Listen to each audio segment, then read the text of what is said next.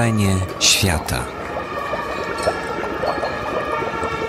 Wiki Radio oraz Instytut Reportażu zapraszają do wysłuchania spotkania z Dorotą Karaś, autorką biografii Cybulski Podwójne Salto.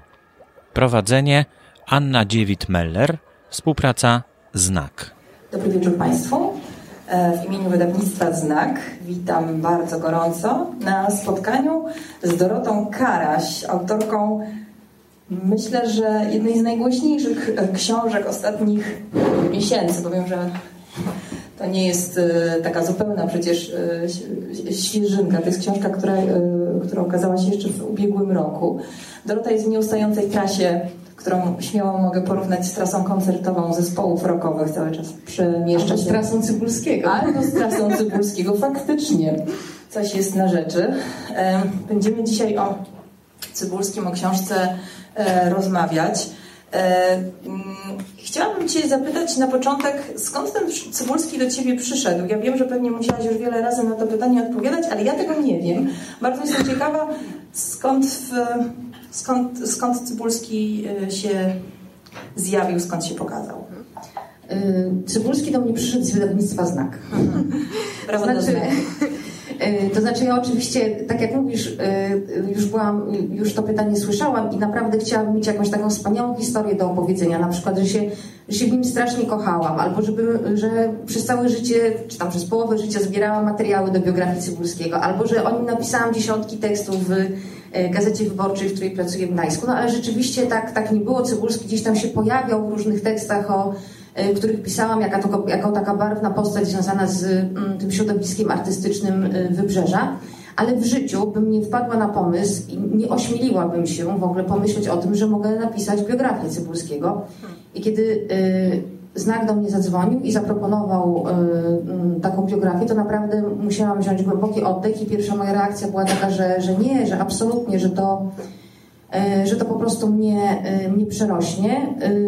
No ale potem pojawiła się taka nuta bezczelności i, i, mm, i pewne takie okoliczności, które spowodowały, że trochę się ośmieliłam.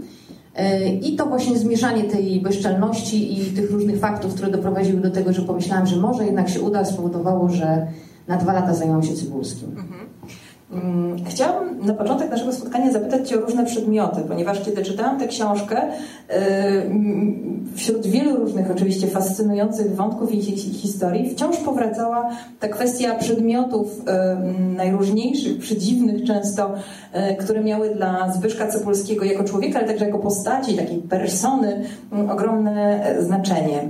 No, pierwsza rzecz jest tak oczywista, że no, skąd te ciemne okulary, czemu miały służyć i, i jak stały się tym symbolem?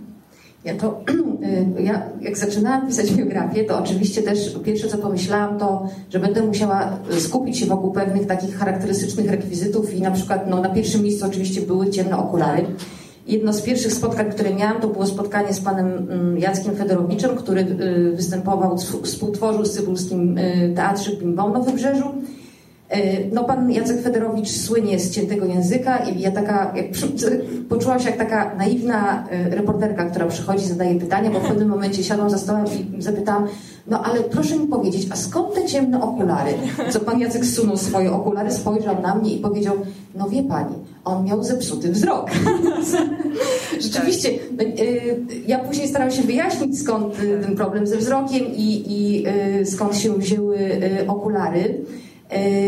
Ale tych okularów w ogóle oczywiście nie było jednej pary okularów, on miał dziesiątki par. Historia o tym, jak e, rekwizytorzy na planach różnych filmów w popłochu przez całą Polskę przeszukują. Tak, e, bo kiedy grał, tak, kiedy, grał, kiedy grał w filmie, no to musiał mieć oprawki od początku, od początku zdjęć do końca, musiał mieć te same oprawki, e, więc na przykład zamawiali rekwizytorzy, nie wiem, 10 par okularów i się okazało, że pod koniec kręcenia filmu już te 10 Pary gdzieś tam się z, pogubiły, pogięły, połamały i potłukły i trzeba było wyruszać w Polskę, no bo to nie było tak łatwo, żeby dostać kolejne kilka par takich sam, samych w tym czasie, więc tak, nie, nie było jednej, jednej świętej pary okularów, którą dziś, nie wiem, moglibyśmy po jego śmierci położyć w, jakimś, w jakiejś gablotce i, i powiedzieć, ale kurtka była. Właśnie chciałam powiedzieć, że gablota jest e, taka jedna, bardzo istotna e, i tam wisi kurtka, ale ty piszesz, że to wcale nie jest tak naprawdę ta kurtka ta jedna konkretna i że to też było kilka kurtek. No właśnie, bo też zachwyciłam się oczywiście tym, kiedy się okazało, że w wrocławskiej wytwórni filmowej e,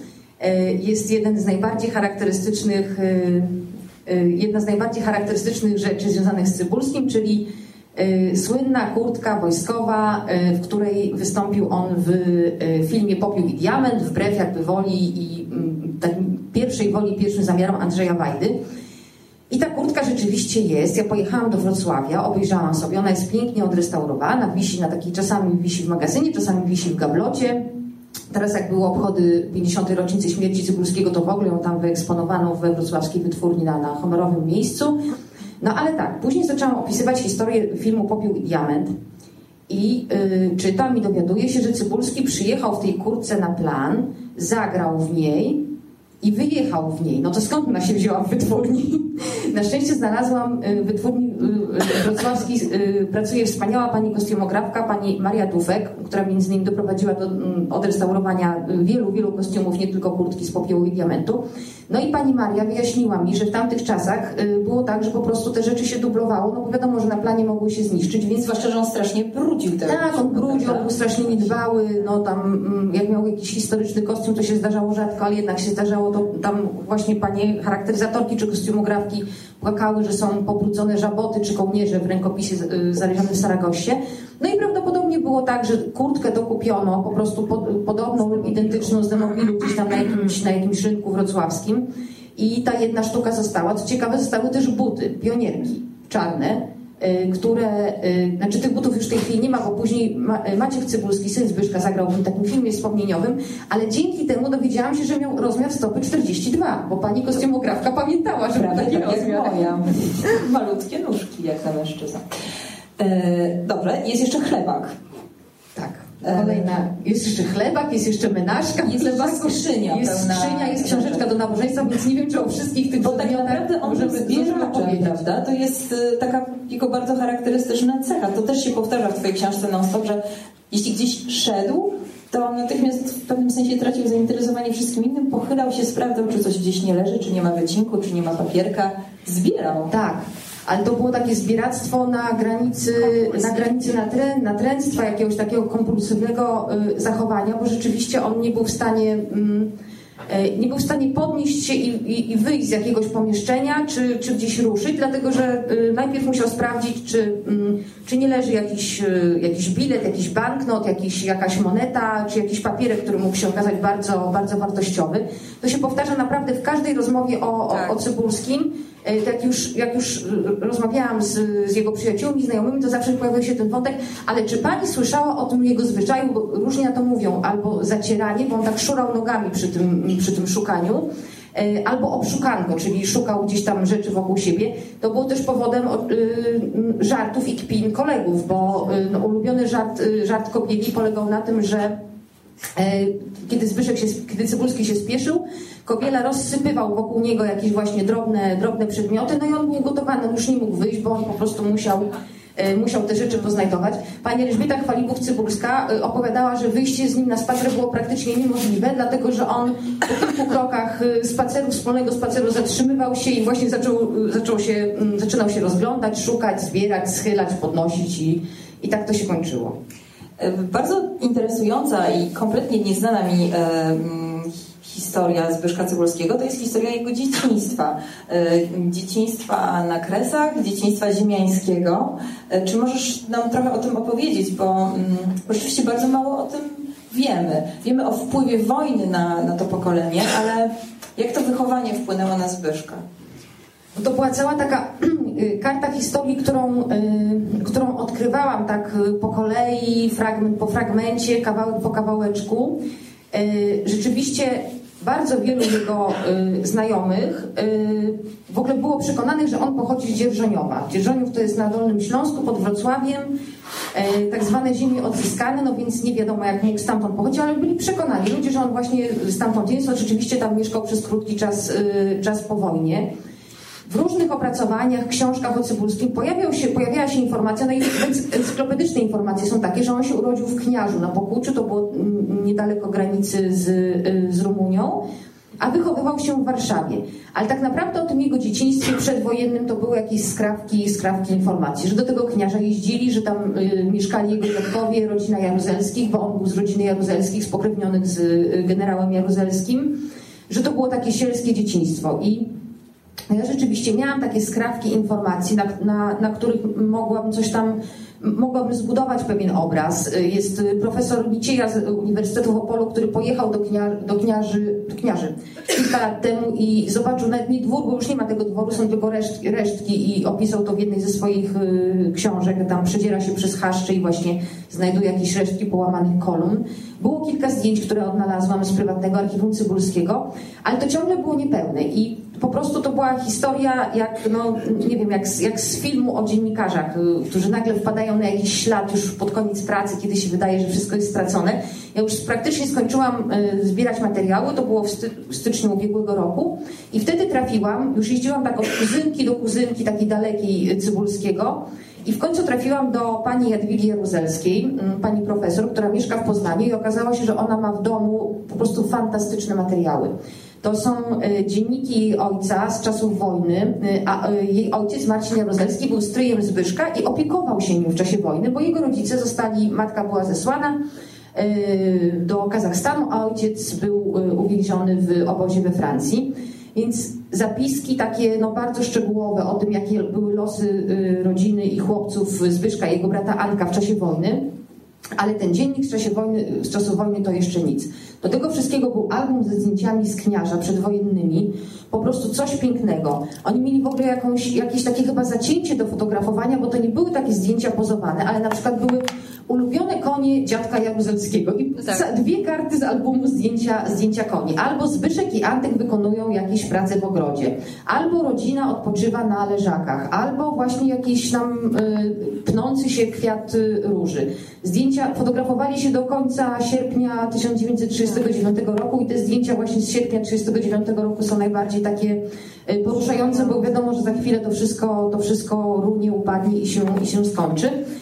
Ale to też jeszcze nie było wszystko, bo pan Marcin Jaruzelski po wojnie usiadł i wystupał na maszynie kilkanaście y, czy kilkadziesiąt stron dokładnego opisu dworów kniażu. I to był taki opis, po prostu opis marzenie dla każdego y, reportera, bo tam był y, szczegółowo opisany każdy pokój, jakie obrazy wisiały na ścianie, jakie meble stały, jakiego rodzaju były łóżka, o której godzinie wstawali domownicy w dni poprzedni, y, a kiedy w dni świąteczne, co podawano na śniadanie, o której godzinie słuchano audycji radiowych i tak dalej, i tak dalej, i tak dalej, co, co uprawiano w tym gospodarstwie, jakie produkty wytwarzano, więc to po prostu się czytało fantastycznie, no i to mi dało taki niesamowicie bogaty materiał, y, y, który pozwoli mi jakby zrekonstruować ten przedwojenny, przedwojenny świat.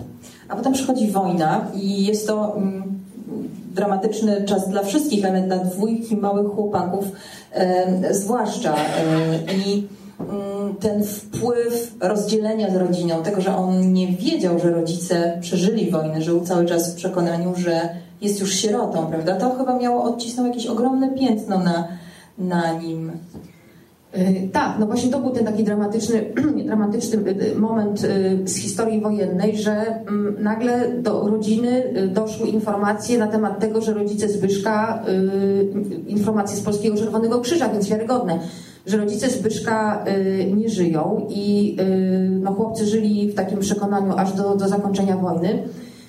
Oczywiście ta wojna była dla nich bardzo trudna, natomiast oni mieli, mm, ta rodzina Jaruzelskich y, i z drugiej strony rodzina Cybulskich, która mieszkała w Warszawie, to byli niesamowicie rodzinni i wspierający się ludzie. Tam mm, ze strony matki Ewy Jaruzelskiej było, było wielu braci y, i oni się naprawdę chłopcami y, wspierali, opiekowali, troszczyli. Najpierw, najpierw zamieszkali w Warszawie u, u brata ojca, pana Cybulskiego, to jest takie jedno wstrząsające wspomnienie Antoniego Cybulskiego, brata Zbyszka, który mówił o tym, że ich stryj opiekował się nimi w czasie wojny, e, i, e, a ponieważ brakowało im jedzenia, brakowało im żywności, to kazał sobie wyrwać złote zęby po to, żeby mieć czym nakarmić e, właśnie chłopców, swoich dzieci nie miał, więc to pokazuje, no jaka, że to naprawdę było duże duże poświęcenie i myślę, że ta, ta kochająca rodzina, ta wspierająca rodzina pozwoliła im to, y, to przetrwać. Mm, ja sobie tutaj wynotowałam taki cytat. Y, to pan Mieczysław Kochanowski chyba mówi. Kochanowski. Tak. Mówi tak, nie mieliśmy dzieciństwa, w związku z tym byliśmy nieludzko sentymentalni. E, potem. E, to jest też bardzo uderzający wątek w tej książce. Jak bardzo ci wszyscy ludzie, choć już dorośli, przecież bardzo dorośli, jak strasznie oni są złaknieni takich właśnie dziecięcych doświadczeń. Ty piszesz o tym, że e, cytując też kogoś, że tam prawie każdy miał swojego misia. Tak. To Marek Łaskow wręczał na przykład y, y, Soni Ciman, aktorce, której się, y, której się kochał, która zagrała z Cybulskim w ósmym dniu tygodnia. Y, zresztą później Sonia Ciman była żoną Marka Chłaski przez krótki czas. On jej wręczał ileś tam jakichś stosy pluszowych misiów i każdy z tych misiów miał na, y, był nazwany imieniem innego znanego aktora, więc tam był miś Brando i jakiś inny miś i tak dalej, i tak dalej. Agnieszka Osiecka też o tym pisała, że to po prostu właśnie było pokolenie, które y, które właśnie obdarowywało się pluszowymi zabawkami, pluszowymi misiami, było niezwykle sentymentalne y, i, i takie podatne na, na, na tego typu porywy, wzruszenia i porywy, porywy serca.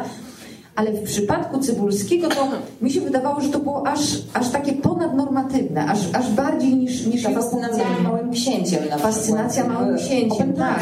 No właśnie, bo to tym bardziej, że on, y, bo to już mówimy o tym okresie lat 50., kiedy on jest na wybrzeżu i kiedy jego takim głównym towarzystwem są jednak ludzie o kilka lat młodsi, bo on już jest aktorem po studiach, ym, a y, prowadzi teatrzyk Wim Won, który tworzą y, studenci różnych uczelni gdańskich, trójmiejskich. No i jakby w ich wykonaniu to rzeczywiście można jeszcze mówić o tej takiej, no też to jest takie być może bardziej charaktery- charakterystyczne dla tego wieku, ale on już jest 30-letnim mężczyzną i, ciąg, mężczyzną i ciągle chadza z tym małym księciem i czytuje swoim kolejnym miłością małego księcia i ofiarowuje im e, różnym dziewczynom e, właśnie te książki, bo do końca życia to pozostała jego, jego, ulubiona, jego ulubiona lektura. E, A do tego wszystkiego, co zwróciło moją uwagę, jak opowiadano mi o tym, jak oni mieszkali z kobietą w Sopocie w jednym pokoju i no właśnie dwóch 30-letnich facetów po studiach, oni po prostu robili jakieś sztubackie żarty. No wyjadali sąsiadom jedzenie, e, podbierali e, motor, e, dzwonili nocą do drzwi. No po prostu takie jakby, jakby byli gimnazjalistami, a nie, a nie dorosłymi mężczyznami.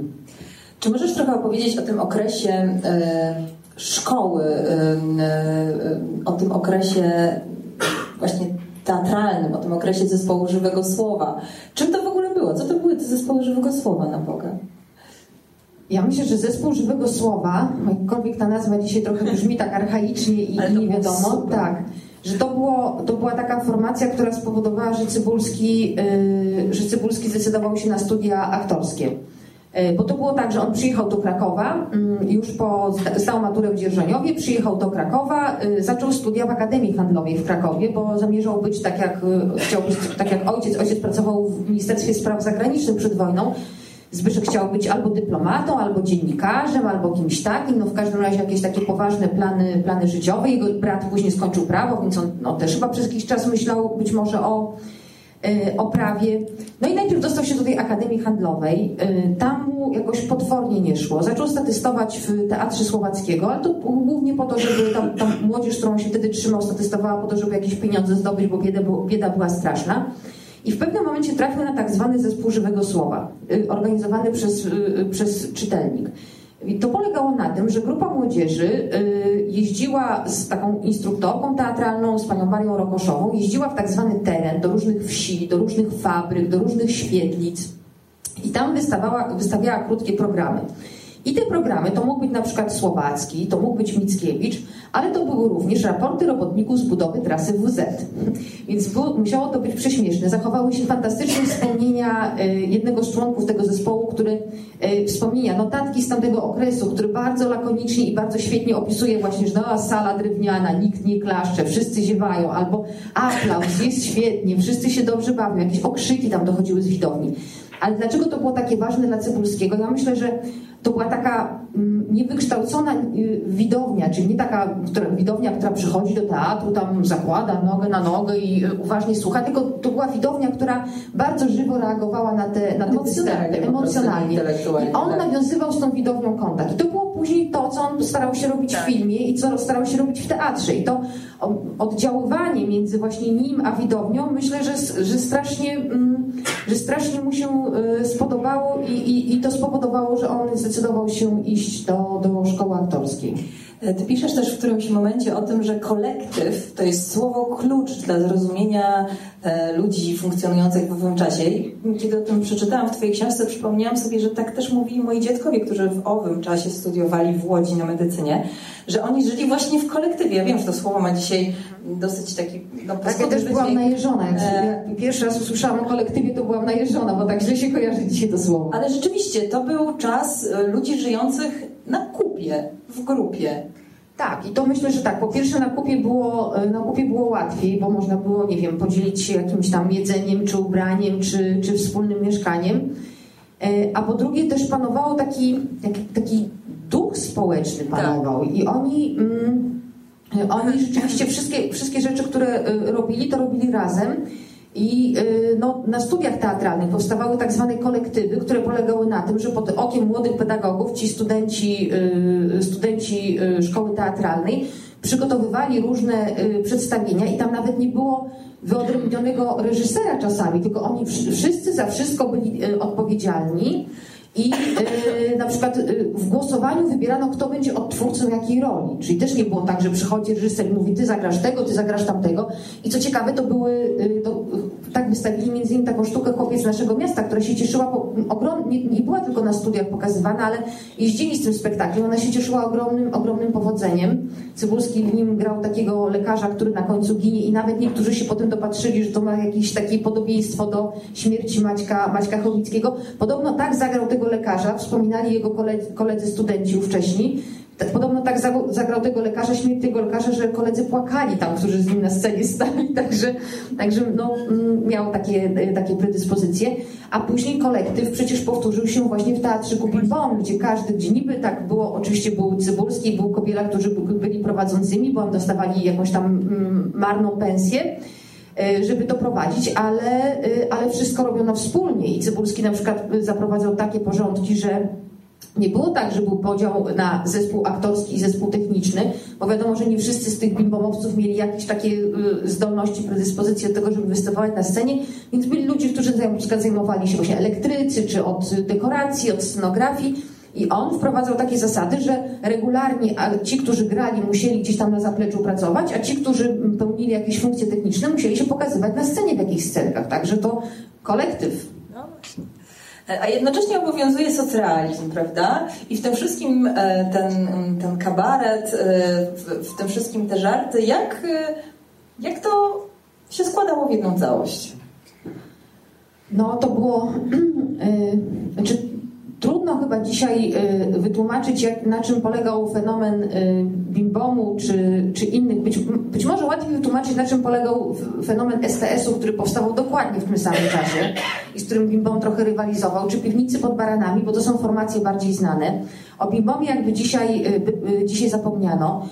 No to był teatr taki słowno-plastyczny, który operował niesamowicie ciekawą scenografią, niesamowicie y, jakby ciekawą taką symboliką i który składał się z takich krótkich filmowych, na podobieństwo filmu był jak montowany, czyli było w jednym programie było kilkanaście scenek, każda z nich trwała tam nie dwie, trzy minuty i kończyła się jakąś zaskakującą puentą. Czasami w ogóle nie używano słów, czasami to było tylko takie właśnie pantomimiczne albo operujące właśnie jakąś zaskakującą częścią yy, dekoracji czy, czy jakimś skojarzeniem z kultem.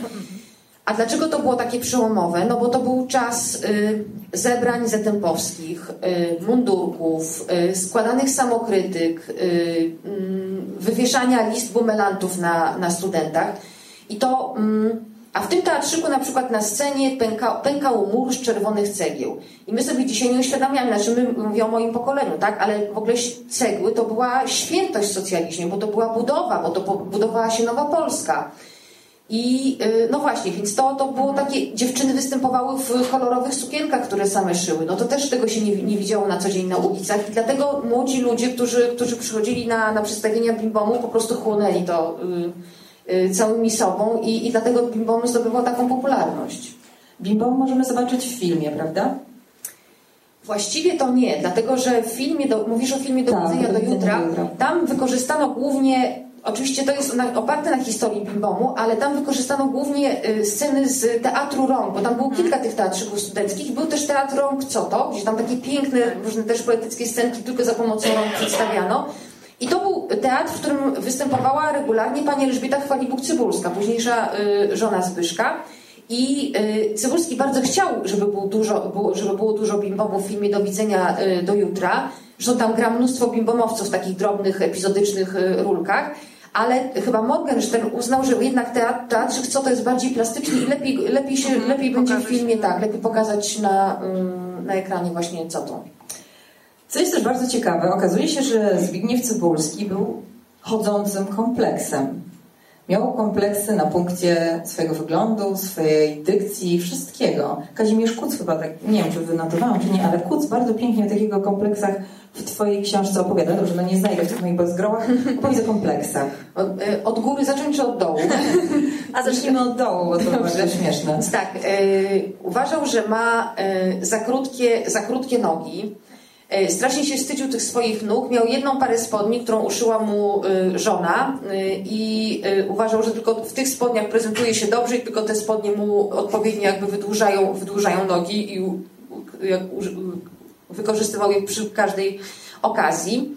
E, uważał, że ma e, za wielką pupę, e, strasznie się tego wstydził. Koledzy na studiach to właśnie też Kuc w tym uczestniczył, czy opowiadał o tym, że zrobili mu taki kawał, że kazali mu, no, bo on był strasznie łatwowierny, on się po prostu nabierał na każdy kawał i, no, i łatwo go było wkręcić w różne sytuacje. Powiedzieli mu, że są takie, można zamówić u rymarza specjalne szelki, które się przyczepia do spodni i one później trochę kształtują, kształtują tyłek, więc on sobie te szelki rzeczywiście za, zamówił i, i nosił. No oczywiście na niewiele się to, y, się to zdało. Kiedy wychodził na plażę, to zakładał szlafrok, żeby nie, jakby zakryć te niedostatki swojej, y, swojej urody. Y, do tego co? Do tego uważał, że ma wąskie oczy i w ogóle w związku z tym nie, no też dlatego tak nie, niechętnie zdejmował, zdejmował okulary, bo uważał, że te oczy to go już zupełnie dyskwalifikują. Kiedyś na zdjęciach próbnych usłyszał podobno, że ma zbyt wystającą górną albo dolną szczękę i że nie zostanie w związku z tym aktorem filmowym. To było jeszcze w czasie studiów teatralnych, więc ta, ta wystająca szczęka też strasznie, strasznie go wkurzała. No i że ma za dużą głowę, uważam. I jeszcze, że włosy mu się przyrzedzają, co koledzy mu regularnie w, też wkręcali. Tak, tak, tak. No i to były takie rzeczy, które rzeczywiście mm, przysparzały mu strasz, strasznych zmartwień, bo on się w ogóle lubił, lubił się martwić. Tak. A z tą dykcją tak najlepiej nie było, prawda? No nie było, nie było. To mm, rzeczywiście on y, nawet się pod, podkpiwał sobie z tego, pisząc jakieś po latach y, prośbę do, do szkoły teatralnej, żeby y, o wydanie albumu, y, o wydanie dyplomu i, i zaznaczał, że właśnie jeszcze tego EU tylnojęzykowego, którego nie potrafię wymówić, że on jeszcze sobie nie, nie wykształcił, ale też robił jakieś takie, to właśnie Fedorowiczowi wspominali, że robił jakieś takie no, beznadziejne błędy i w zakresie dykcji, i w zakresie takiej jakiejś w ogóle poprawnej, poprawnej wymowy. E, gdzieś jakiejś sztuce ktoś wspomina, że miał, miał mówić pod prezentem, a mówił cały czas pod prezentem i nie mógł się nauczyć tego, że to ma być pod prezentem, a nie, a nie pod prezentem. Więc miał rzeczywiście problemy z dykcją. A potem, potem dzieje się w jego życiu no, wielka zmiana. Gra e, w Popiele i Diamencie i nagle zyskuje status gwiazdy. A wtedy chyba w Polsce właściwie takich gwiazd nie było, prawda? Kogoś nie było, no bo nie było jeszcze takiego. Kino dopiero stawało się y, masową, y, masową rozrywką, a mm, film Wajdy zrobił no, takie zamieszanie w polskim, y, w polskim kinie i w polskim filmie, że rzeczywiście Cybulski jako twórca tej, tej głównej roli Maćka Chełmickiego został, został wywindowany na, na niesamowity szczyt. I, nie było przed nim, nie było przed nim takiej gwiazdy, więc on też nie miał takich wzorców do naśladowania, że będę na przykład takim albo. Zresztą ja myślę, że jego charakter jakby tutaj przekreślał wszelkie wzorce do naśladowania, że on był taki, e, tak miał zdecydowane poglądy na temat e, swojej osoby, publiczności, powinności aktora i tak dalej, że on nawet gdyby chciał być prawdziwą gwiazdą, e, taką, która gdzieś tam chodzi sobie i nie wiem, i, i nie, ma, nie ma kontaktu z publicznością, to by, to by taką gwiazdą nie potrafił być. Z gwiazdorstwem oczywiście e, łączą się różne e, wady i zalety tego stanu, ale oczywiście gwiazdorzy otoczeni są kobietami. I e, ten wątek kobiecy w Twojej książce jest kilkakrotnie interesujący bardzo sposób opisywany. Niemniej ja po lekturze tej książki doszłam do wniosku, że to w sumie był całkiem wierny monogamiczny wręcz w pewnym sensie. Jest takie, e, takie sformułowanie teraz przez e, soc, psychologów społecznych Ubudę to jest seryjny, seryjny, seryjny monogamista. Ja myślę, że Cybulski był seryjnym monogamistą. Znaczy jak się zakochiwał w kimś, to już się zakochiwał na na śmierć i życie i wydawało mi się, że to będzie na zawsze, ale nie było. E, nie wiem, czy jest na sali, ale spotkałaś się dzisiaj z panią Aleksandrą Potemkowską. Tak, bardzo blisko stąd, na ulicy Tamka, mieszka jedna z pierwszych miłości Zbyszka Cybulskiego, do której mi się udało mi się dotrzeć i to jest po prostu wspaniała historia. To jest pani y, Aleksandra Balcerowicz z domu, później Aleksandra Potemkowska, żona Anatola Potem, Potemkowskiego, który zresztą właśnie odbił panią Olę Zbyszkowi Cybulskiemu jeszcze w czasach, czasach krakowskich. I y, mi się udało w trakcie zbierania materiałów do biografii y, poznać panią Aleksandrę. E, i udało mi się od niej otrzymać listy miłosne, które ona trzymała przez kilkadziesiąt lat. To były listy miłosne, oczywiście pisane przez Zbyszka, Zbyszka do niej. Po prostu, że Państwa, szczyt egzaltacji są te listy, naprawdę, ale też siła tego uczucia i tego po prostu tych dylematów roztrząsanych i, i tych, y, tych prób ratowania związku, bo oni nie pasowali za bardzo do siebie. To, to widać jakby mm, po tych listach naprawdę, że to jakby ogień i wodę próbować, y, próbować pogodzić, ale listy są wspaniałe i historia i historia ich miłości też jest wspaniała. Miała się zakończyć w ogóle mm, w ten sposób, miała się zakończyć pojedynkiem na Gubałówce, to znaczy Cybulski w tym swoim romantycznym porywie, kiedy się dowiedział, że jest jakiś inny kandydat do, do ręki pani Aleksandry, a był to właśnie Anatol Potemkowski, wyzwał Potemkowskiego na, na pojedynek na Gubałówce i pani Aleksandra opowiadała mi tę historię i pytam się, no i jaki? Odbył się ten pojedynek? A ona mówi, ja nie wiem, bo Anatol nie poszedł. Powiedziałam mu, że ma nie iść, także nie wiem, może, może Cybulski czekał na głupałówce z jakąś, jakąś bronią, nie wiem. Ale w każdym razie tak, no był skłonny takich romantycznych porywów właśnie. E, pani Zofia Czerwińska mówi w Twojej książce, jemu nigdy w życiu nie wolno było się żenić, nigdy w życiu nie mieć dzieci i nigdy na stałe związać się z żadną kobietą. Możesz powiedzieć, dlaczego Zofia Czerwińska mówi takie straszne rzeczy? Zofia Czerwińska mówi dlatego, że, y, takie rzeczy, dlatego że ona znała go y, bardzo wcześnie i bardzo dobrze. To znaczy studiowali już razem w Krakowie, potem y, Potem spotykali się na wybrzeżu, a potem wyjechali mniej więcej w tym samym czasie do Warszawy i pani Zofia była taką przyjaciółką domu, to znaczy i przyjaźniła się, bywała często na, ulicy Czerniakowskiej, gdzie, gdzie Cybulscy mieszkali, Y, przyjaźniła się i z Elżbietą i przyjaźniła się ze Zbyszkiem i dobrze widziała jakby to zaplecze ich, ich życia domowego i dobrze widziała, że to po prostu no, mm, no co, co to mówi, coraz gorzej funkcjonuje. Zresztą pani Elżbieta, która też jest, mm, pani Elżbieta Chwalibuk-Cybulska, która jest wspaniałą osobą, ona też jakby wspomina ten okres y, taki, no bez jakby E, no nie próbuje go idealizować, tak? Tylko ona, ona opowiada o tym, że oni, mm, oni byli parą już przed, mm, przed przyjazdem do Warszawy, poznali się w Gdańsku, e, tam mieszkali przez jakiś czas razem z Bobkiem Kobielą w jednym mieszkaniu, potem przeprowadzili się e, we dwoje do innego mieszkania. I ona wspomina, że ten ich okres gdański to był taki, to był taki najpiękniejszy czas, kiedy oni nie mieli jeszcze mm, zobowiązań, ale też taki taki czas, który jakby każdy z nich e, było z tą drugą osobą tylko dlatego, że chciało, bo w każdej chwili mogli pójść w inną stronę, tak? A potem się zaczął, potem się zaczął właśnie mm, przeprowadzka do Warszawy, e, był ślub, pojawiło się dziecko, pojawiły się kłopoty materialne, no i okazało się, że, że Cybulski jakby tego, mm, tego całego bagażu trudno jest mu, trudno jest mu unieść i ja myślę, że pani Elżbieta tak dosyć szybko sobie mm, zdała sprawę, że tak w, tej, takiej, w tej sytuacji raczej już może mm, tylko na siebie liczyć. Ona tak mówi trochę gorzko, trochę słodko, mówi o tym, że no miałam Maćka, miałam Basię, czyli taką dziewczynę do pomocy, która, która zajmowała się, pomagała zajmować się Maćkiem. Ona mm, pracowała, starała się tam malować jakieś tkaniny, żeby zarobić pieniądze na życie. No i miałam psa, no i tak to jakoś po prostu się to życie toczyło. A Zbyszek czasami wpadał do domu, a czasami nie wpadał. Czasami koledzy go podprowadzili pod drzwi, nacisnęli dzwonek i uciekali, bo się bali. Tak. A czasami gdzieś tam przenocował u kogoś i nie, będzie, nie było wiadomo, kiedy się zjawi z powrotem. To też pani Zofia Szerwińska mówi, że e, kiedy on wpadał i akurat był na stole obiad, to ona często mu mówiła Zbyszek, dzisiaj jemy za moje. Nie po to, żeby mu wypominać to, że ona płaci, ale raczej jakoś go tak do pionu no, postawić. Jakiś nie, tak? nie, niefras, tak nieprawdopodobnie niefrasobliwy stosunek do pieniędzy. Znaczy, tak, Przecież on zarabiał pieniądze. Tak, ale z jednej strony na przykład Kazimierz Kuc mówi, że Zbyszek był nieprawdopodobnie skąpy, że jak on miał na coś wydać pieniądze, to po prostu tam 10 razy się złapał za kieszeń i zastanowił, zanim, mm, zanim, coś, takiego, y, zanim coś takiego zrobił. Ale z drugiej strony on te pieniądze trwonił po prostu w sposób nieprawdopodobny. Y, czy dużo zarabiał? Y, to wiesz co, I tak i nie. I tak i nie, no bo tak, no bo to z jednej strony oczywiście zarabiał, nie wiem, za film Popiół i Diament dostał tam kilku, tak, 30 średnich krajowych, czy tam już nie pamiętam dokładnie ile, ale, ale bardzo, bardzo dużo pieniędzy. Ale te pieniądze były w ratach.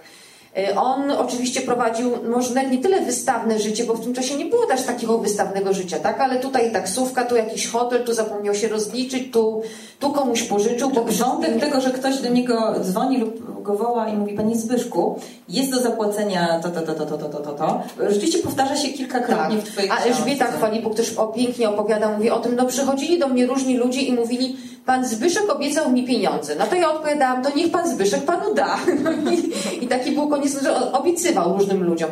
Pewnie łatwo go można było naciągnąć, opowiedzieć jakąś łzawą historię i, i on po prostu się y, skłaniał ku temu, żeby, żeby te pieniądze ofiarować, ale też miał takie takie porywy, które po prostu, których niczym nie można wytłumaczyć. No bo czym można wytłumaczyć fakt, że on wyjeżdża w 1964 roku za granicę yy, i do Szwecji, gdzie kręci film Kochać, dostaje za to po prostu mnóstwo, mnóstwo pieniędzy i zamiast je przywieźć, to kupuje żonie yy, sportowe Volvo. Jedyne takie w Polsce. Proszę Państwa, święty z y, filmu jeździł takim, takim samochodem i po prostu jak ten samochód pojawił się na ulicach, y, to, y, no to każdy chciał go dotknąć, każdy chciał go zobaczyć. Pani Elżbieta mówi, że po prostu zachorowała, jak zobaczyła ten samochód, bo spodziewała się, jakie będą w związku z tym kłopoty. No ale tak właśnie, więc tutaj takie, takie porywy też miał. Ale rzeczywiście to życie rodzinne, mimo iż on kochał ich bardzo, to życie było no właśnie, nie można powiedzieć, że on ich nie kochał, bo jak się czyta, w książce są na przykład listy mm, Cybulskiego, które pisze mm, do, y, do żony w na porotówkę. na porotówkę. Boże, no przecież one są strasznie wzruszające. Kochanie, kupiłem Ci pantofelki numer 37, bo 36,5 nie było. Y, strasznie za Wami tęsknię. Y, teraz już myślę tylko o rodzinie. Będziemy kupować syrenkę na 36 lat. No i jak się czujesz? I czy, czy niczego Ci nie brakuje? Czy któryś z lekarzy nie chciałby iść na spektakl do Teatru Ateneum? No to takie, one są naprawdę, mm, widać, że to, mm, to nie są udawane. To były listy prywatne, to nie były udawane jakieś um, uczucia, tylko on rzeczywiście strasznie ich kochał. I Maćka też strasznie kochał swojego syna, ale nie był dobrym ojcem. Tak w ogóle to oprócz tragicznej historii, tragicznej śmierci Zbyszka Cebulskiego, dla mnie najsmutniejszą historią w tej książce jest historia Maćka Cebulskiego. No ta historia się też właśnie smutno e, zakończyła z tego względu, że ja mm, poznałam Maćka na początku mojej pracy. Był chyba pierwszą osobą, którą się spotkałam i, i mm, jeszcze przekazywał mi zdjęcia mm, swojego ojca, które, które częściowo udało mi się zarchiwizować. E, no a potem tak się los potoczył, że Maciek w, w ciągu kilku miesięcy, mm, kilkunastu miesięcy, miesięcy zmarł i, i, i no miał pięćdziesiąt kilka, pięćdziesiąt kilka lat i y, byłam na jego pogrzebie w Warszawie. Mm, no i rzeczywiście nikt, nikt tak za bardzo się tej śmierci nie spodziewał. A też jego życie było bardzo... A życie tak, życie Maćka też było, też było smutne i ja zdecydowałam się włączyć tę historię Maćka do książki, dlatego że my, znaczy my, ja mówię my ludzie ogólnie, przepraszam, że jeżeli generalizuję i, i ktoś się poczuje urażony, ale my y, lubimy trochę plotki i lubimy trochę wiedzieć o mm, życiu prywatnym różnych ludzi i tak dalej. I w każdej rozmowie, której y, ja przeprowadzałam do tej książki, to zawsze się pojawiał wątek Maćka. A co teraz Maciek robi? A czy pani wie, co u Maćka? No, ja, ponieważ już w trakcie zbierania właśnie poznałam Maćka i poznałam panią Elżbietę Chwalibuk-Cybulską, to tak no wiedziałam, jakby, jak wygląda sytuacja rodzinna, ale widziałam, że to ludzi interesuje.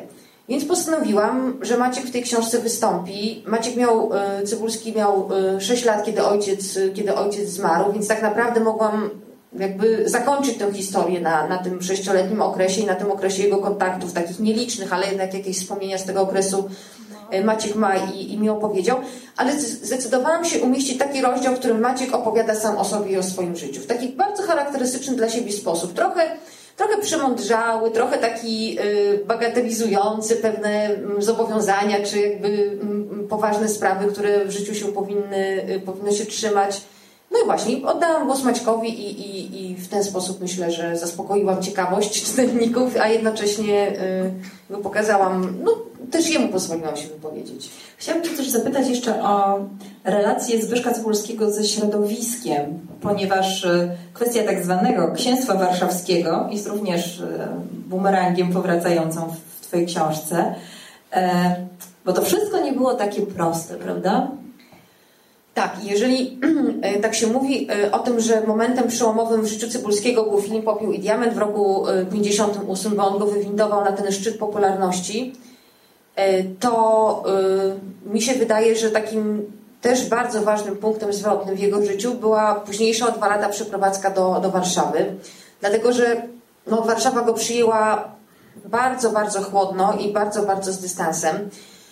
I naprawdę teraz już kilkadziesiąt lat po, yy, po jego śmierci, kiedy spotykałam się z oso oso warszawskimi aktorami czy twórcami, rozmawialiśmy na temat Cybulskiego, to oni oczywiście chętnie opowiadali o Zbyszku, ale zwykle pojawiał się taki moment zawahania i mówi, no ten Zbyszek, Zbyszek, ale wie pani, Kobiela, Kobiela to była postać. Jakby ten Zbyszek był taki gorszy, jakby był taki, no właśnie, on tak nie do końca tutaj pasował. Co było, mm, co musiało, wydaje mi się, że musiało być dla niego szczególnie bolesne, bo on przecież, jeżeli mówiliśmy o jego pochodzeniu z y, kresowym, to on również przed wojną wychowywał się w Warszawie. On mieszkał w Warszawie na co dzień, dziadków był na na święta i na wakacje. Był, był chłopakiem z Żoliborza. Na Żoliborzu do dzisiaj go pamiętają. Znaczy udało mi się znaleźć jego kolegę, kolegę z podwórka, który, który pamięta Cybulskiego. Oczywiście w czasie wojny stracili wszystko. Y, nie mieli już, nie miał do czego wracać, nie miał mieszkania, do którego, do którego mógł wrócić i po tych y, iluś tam latach powrócił do Warszawy już jako dorosły mężczyzna i no właśnie, nie dość, że nie miał tego swojego miejsca do życia, E, nie dość, że miał straszne problemy mieszkaniowe, bytowe, to jeszcze spotkał się z takim właśnie mm, dystansem środowiska. Ja Państwu przeczytam e, cytat. To Tadeusz Konwicki, który miał tę przyjemność lub nieprzyjemność wypracować ze Zbyszkiem Cybulskim, pisze o nim tak. Prima donna, pieszczoch, bożydar w wielgachnym kożuchu, król otoczony fraucymerem, starzejące się dziecko, uparty skrzek, E, Polak na delegacji służbowej. No nie jest to jakiś super miły opis. No tak, jednocześnie Konwiski pisał, że, jest, że Zbyszek jest jak przybysz z kosmosu, tak? I że ma tą taką energię, że rzadko spotyka się taki, takich ludzi, takie osobowości, które jakby powodują, że czy wydają się jakby z innego świata, tak? Z inną, z inną energią, które w ogóle nie pasują do, do otoczenia, które czasami to otoczenie irytują, czy są dla niego pewnym takim no, no pośmiewiskiem ale jednak mają coś w sobie coś niezwykle, niezwykle pociągającego.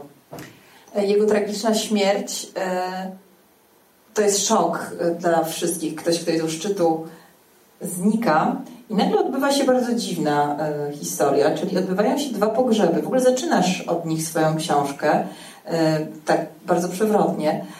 Czy możesz powiedzieć, dlaczego Zbigniew Cybulski miał dwa pogrzeby? Bo to też niecodzienna zupełnie jest sprawa. Ja mm, może najpierw powiem, dlaczego zaczęłam książkę od pogrzebu, bo to, no to rzeczywiście może nie jest tak, tak, tak. Y, y, takie, takie oczywiste. Bo ja, ja im więcej czy dowiadywałam się o tym pogrzebie, czy o tych pogrzebach, to tym bardziej zafascynowana byłam tym wątkiem.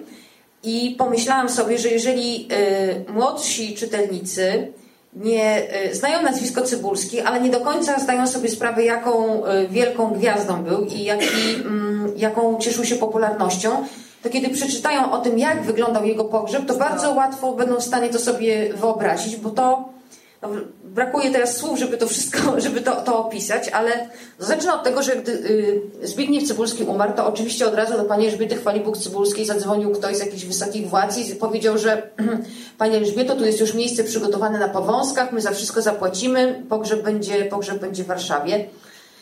Wcześniej Cybulski powiedział swoim przyjacielowi, że chciałby być pochowany w Katowicach obok swojego, mm, swojego ojca.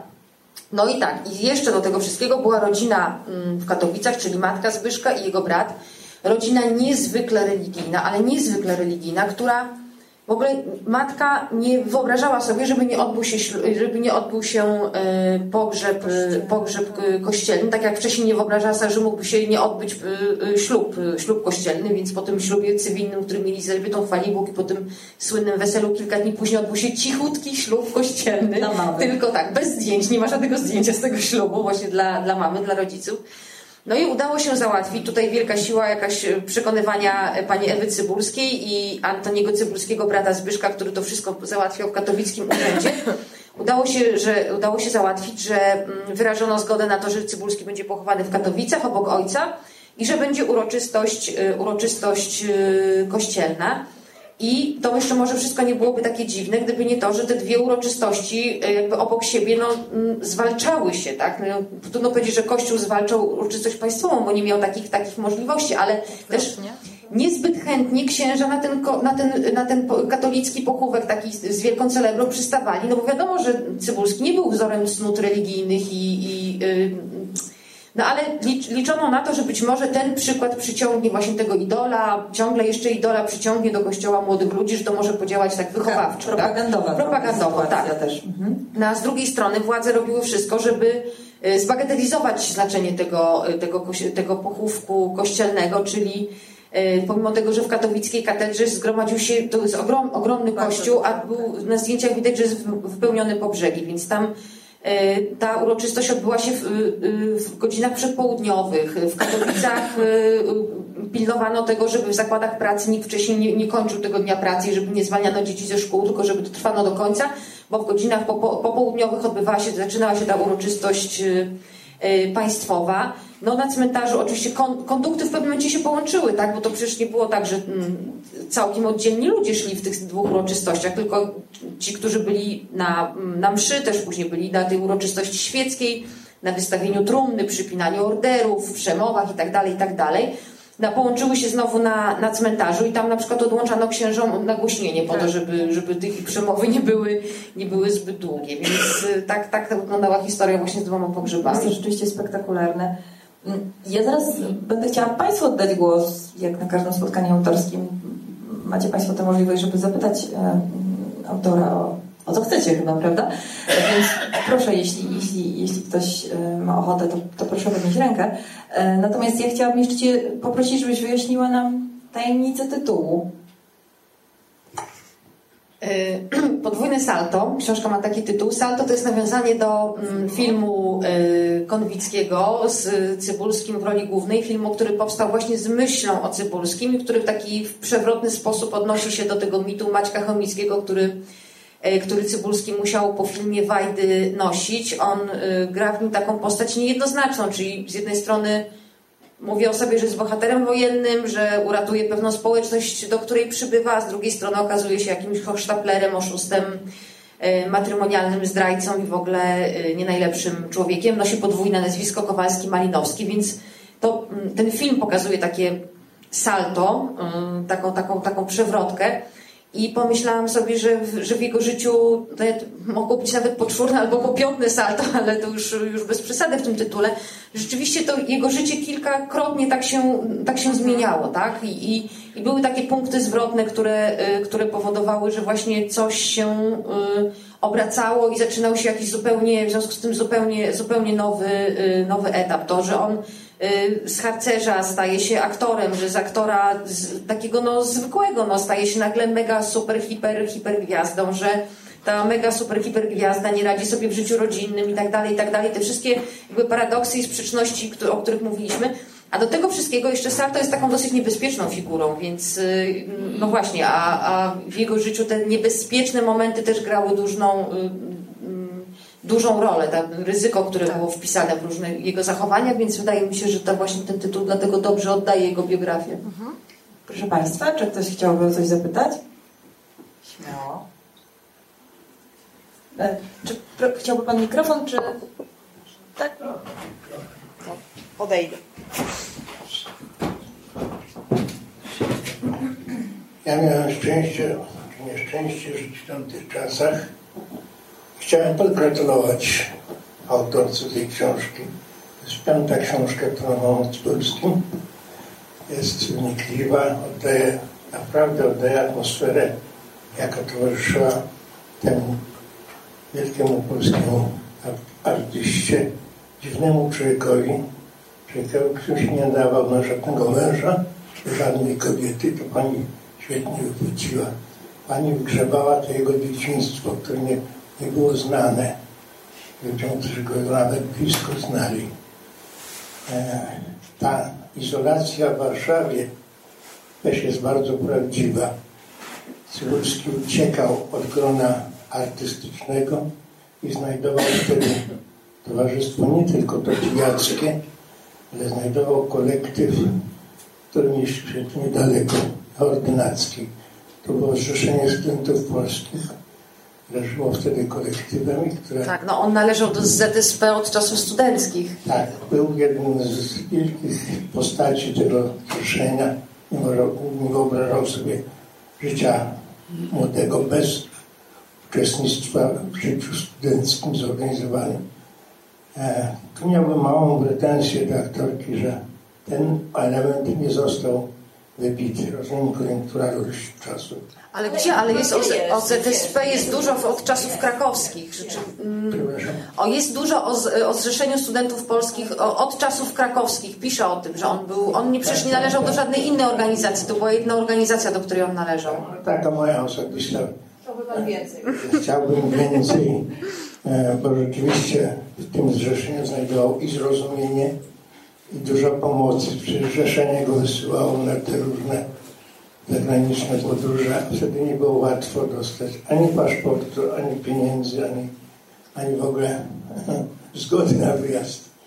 E, mam też żal, że postać Permana została przez panią tak traktowana na zasadzie jednej wypowiedzi. Był to człowiek, który był wyznaczony, że tak powiem, przy środowisku do pilnowania Zbyszka, żeby mu się coś nie stało nieszczęśliwego. Był to człowiek, który stworzył kluby studenckie, kluby e, filmowe w Polsce, pracując po prostu kiedyś. To powiedzmy tym Państwu, którzy nie wiedzą, że to był taki człowiek, o którym Zbyszek mówił, że chodzi za mną jak cień, tak? I rzeczywiście żałuję, że nie rozwinęłam tego wątka. Już nie starczyło, nie starczyło mi czasu przy całej, przy, przy wszystkim zbiera, y, zbieraniu wszystkich materiałów. Myślę, że chyba, chyba Karman już nie żyje, ale stanowił dla niego ważną, a Cybulski dla Permana był Bogiem po prostu. E, czasami mu pożyczył, zapłacił za jakiś obiad, ale często go doprowadzał pod te drzwi i, i, i opiekował się nim, tak jak Alfa w Krakowie był takim powiernikiem do pomocy, tak Cybulski, e, tak Perman tutaj. Jeszcze jedną postać, jakby Pani kiedyś wydawała kolejną książkę, warto by zainteresować się postacią Janusza Pelca, który był w tym gronie ludzi spoza świata artystycznego, jego bliskim przyjacielem. E, zostawił po sobie to, że ten Maciek dostał tą rękę, to była zasługa osobista e, Romana, e, Pelca. Janusza. No i tak, wielka postać. Jeszcze raz dziękuję, gratuluję tej zrywowej pracy. Pani wspomniała o mnie na stronie którejś tam tej książki. Dziękuję za Dziękuję bardzo. Bardzo dziękuję. Czy ktoś z Państwa chciałby jeszcze zabrać głos? O coś zapytać? Coś skomentować?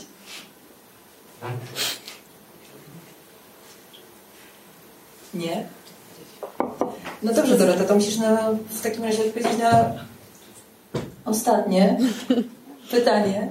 Co teraz? Przecież jakieś namowy jeszcze widzę trwają, Tak, więc tak, może, no, może. dobra. To ty odpowiedz na pytanie, co teraz, a potem jeszcze ewentualnie sprawdzimy stan sali. Nie, teraz to ja się zajmuję Cybulskim, Ja bo wiem, jesteś w trakcie. 50, 50 rocznica śmierci i e, akurat 8 stycznia, czyli dokładnie w, mm, dokładnie też, była też, też to niedziela w tym roku, bo kiedy Zbyszek umierał, umarł, to właśnie była noc soboty na niedzielę. I byłam w niedzielę we Wrocławiu i co ciekawe miałam pociąg powrotny do Gdańska z trzeciego peronu, na którym, na którym zdarzył się wypadek. I muszę powiedzieć, że to jest piękne, bo Wrocław bardzo, bardzo pamięta o, o Cybulskim i, i jest tablica na, na peronie i pojawiły się osoby, które tam zapalały lampki i wieczorem była taka uroczystość wytwórni filmowej, w której on przecież mieszkał i kręcił filmy, z którą był bardzo związany i też przyszło bardzo dużo, dużo osób i, i bardzo fajnie go wspominali. Jeszcze nawet przyszli tacy starsi, już emerytowani w tej chwili pracownicy wytwórni, którzy, którzy też go pamiętali i, i, no, i, i wspominali. Okej, okay, nie, Można nic nie wyniknęło z szum, szum, szum, szum. To wiesz, to jeszcze spróbuję Cię naciągnąć, ale myślisz o jakiejś nowej e, książce, jakiejś nowej postaci? Nie, nie myślę. Naprawdę? Nie masz czasu? Nie, naprawdę nie mam czasu. Naprawdę muszę w tej chwili jeszcze, mm, no właśnie, tak... Jak patrzę w oczy osób z wydawnictwa Znak, wiem, że już na pewno w swoich notesach mają pięć różnych postaci, które przewidują, że, o których pewnie myślą, że, że świetnie o nich e, napiszesz. Czy stał Ci się bliższy? No tak, to jest właśnie, ja zastanawiałam się, czy to jest tak z każdym, znaczy, czy jak się pisze czyjąś biografię, to w, mm, każdy autor ma tak, że się zżywa trochę tak. ze, swoją, ze swoją postacią, ale rozmawiałam o tym z Magdą Grzebołkowską, którą się, którą się przyjaźnił. Co witamy. Jest Magda? Nie, cześć! No więc ona się z Beksińskimi też zżyła. E, ja się z, ja z Cybulskim, e, ja z Cybulskim też. To jest oczywiście taki też niebezpieczny trochę moment, bo trzeba uważać, żeby się nie zżyć za bardzo i żeby na przykład nie zacząć usprawiedliwiać za bardzo swojego bohatera albo szukać dla niego e, wytłumaczenia, czyli żeby no, cały czas zachować jednak tą, tą bezstronność i taki, i taki trochę dystans. Ale no tak, ja myślę, że nawet moje dzieci uważają, że Zbyszek jest częścią naszej, naszej rodziny.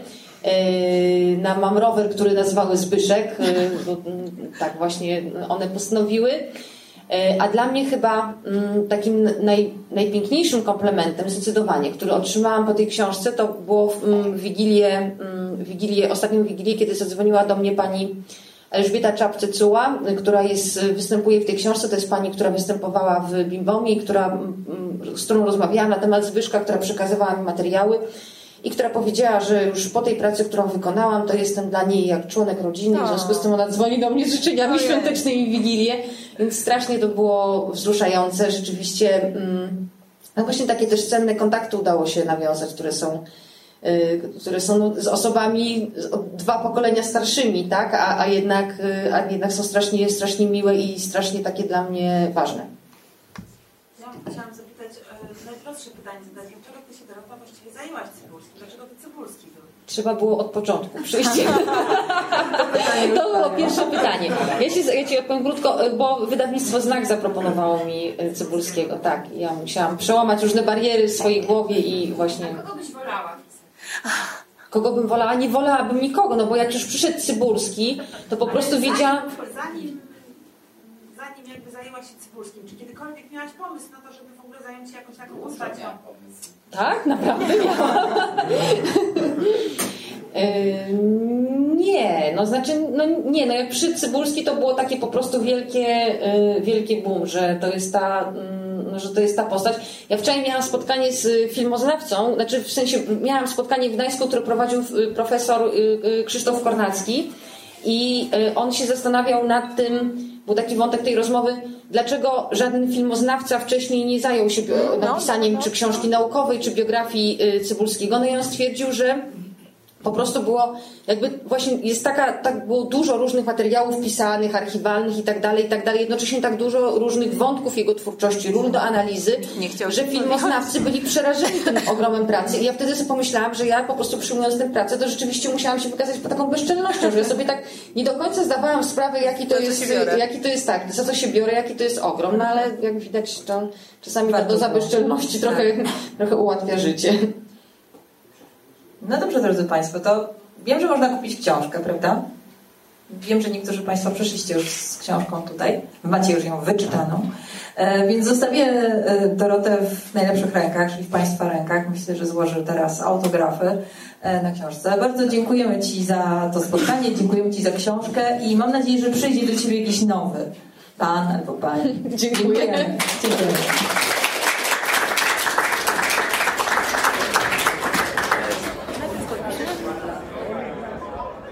Fundacja Instytut Reportażu zaprasza do swojej księgarni z literaturą faktu i kawą Wrzenie Świata na ulicy Gałczyńskiego 7 w Warszawie. Wejście przez bramy Nowy Świat 48 i Nowy Świat 52. Podcast Wrzenie Świata jest nadawany przez Wiki Radio w ramach nieodpłatnej działalności statutowej Fundacji Otwórz się we współpracy z Fundacją Instytut Reportażu. Wszystkie nagrania można znaleźć na stronie wrzenie.podcasty.info, w iTunes i w katalogu polskich podcastów Podcasty Info. Zapraszam do słuchania pozostałych podcastów Wikiradia. Można znaleźć je na stronie podcasty.info ukośnik Wikiradio.